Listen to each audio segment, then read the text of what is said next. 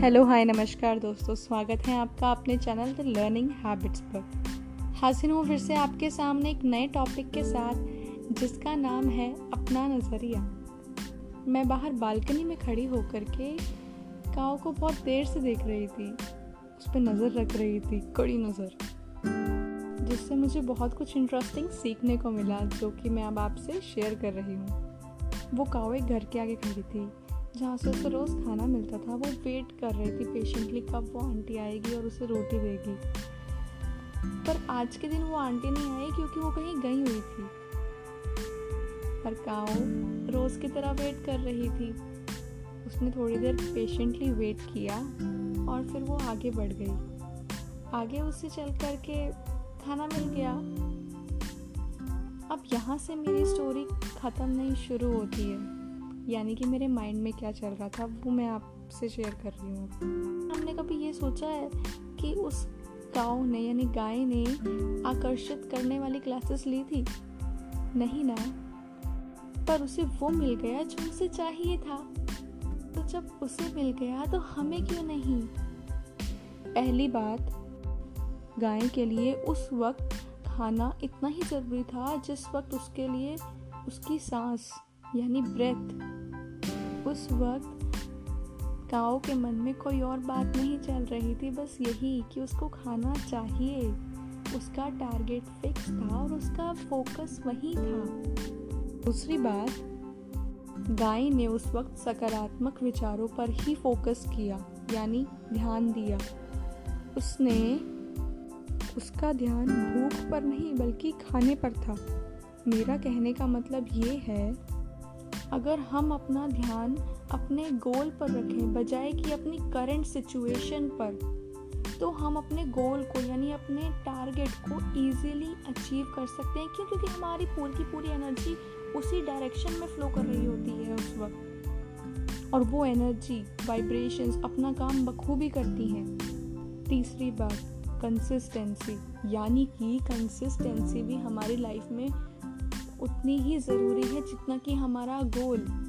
रोज़ रोज़ छोटे स्टेप्स की हेल्प से हम अपने गोल तक इजीली पहुँच पाते हैं, ना कि एक ही दिन में बड़े बड़े स्टेप्स को पार करके। ठीक वैसे ही जैसे गाय ने पहले घर से खाना ना मिलने पर आगे बढ़ने का फैसला किया, वो वहाँ रुकी नहीं स्टक नहीं हुई। हम चीज़ों को जितना चाहें उतना सिंपल बना सकते हैं। ये तो अब हमारे ऊपर है ना, कि हम उसे कितना इजी बना देते हैं। चौथा पॉइंट डिटर्मिनेशन गाय ने दृढ़ निश्चय कर लिया था, उसे खाना चाहिए तो चाहिए। ठीक उसी प्रकार अगर हम ये निश्चय कर लें कि हमें, हमारा गोल चाहिए ही चाहिए, हमें उसे अचीव करना ही करना है तो हमें भला कौन रोकेगा आगे बढ़ने से? और पांचवा पॉइंट जो कि सबसे महत्वपूर्ण है, क्या हमने ये कभी नोटिस किया है कि जानवर हमसे ज़्यादा प्रकृति के करीब हैं और उस वक्त, जिस वक्त उसे खाना चाहिए था, उस वक्त भी वो प्रकृति की गोद में ही थी? प्रकृति में ऐसी शक्ति है जो हमें जो हमें पूरी तरह से ऊर्जान्वित कर देती है, वो भी सकारात्मक विचारों से। ये मैं आपको अभी प्रूव करके दिखाती हूँ। क्या कभी आपने नोटिस किया कि जब बच्चा रो रहा होता है तो उसको अक्सर कहा जाता है कि, बेटा, इसको, छोटे बच्चे को आप बाहर ले जाओ। उसकी माँ को कहा जाता है कि इसको लेके बाहर चली जाए बहुत रो रहा है। जैसे वो बालकनी में लेके जाती है, उसे एक दो तो चक्कर कटाती है, वो एकदम चुप हो जाता है। क्यों? क्योंकि सारी के सारी उसकी नेगेटिविटी ड्रॉप डाउन हो जाती है, यानी कि ख़त्म हो जाती है।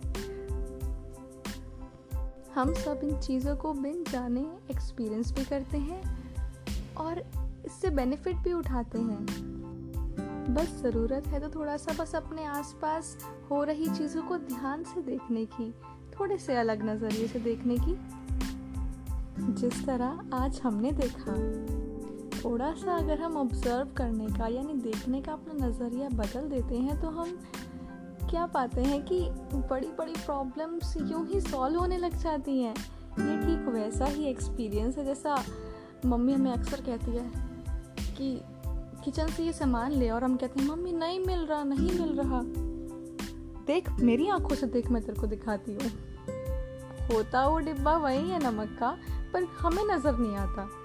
ये ठीक वैसा ही है, हमारे आँखों के सामने सॉल्यूशन होता है, बस हमें दिखता नहीं है। पर हाँ अगर हम कोशिश करें तो इजीली नज़र आ जाता है। आशा करती हूँ ये छोटी सी कहानी आपको बहुत पसंद आई होगी। फिर मिलेंगे हम अपने अगले एपिसोड में। तब तक के लिए अपना ढेर सारा ख्याल रखिए। खुश रहिए, महकते रहिए और खिलखिलाते रहिए। और हाँ एक और बात। अपने लाइफ में आके ज़रूर पढ़ते रहिए।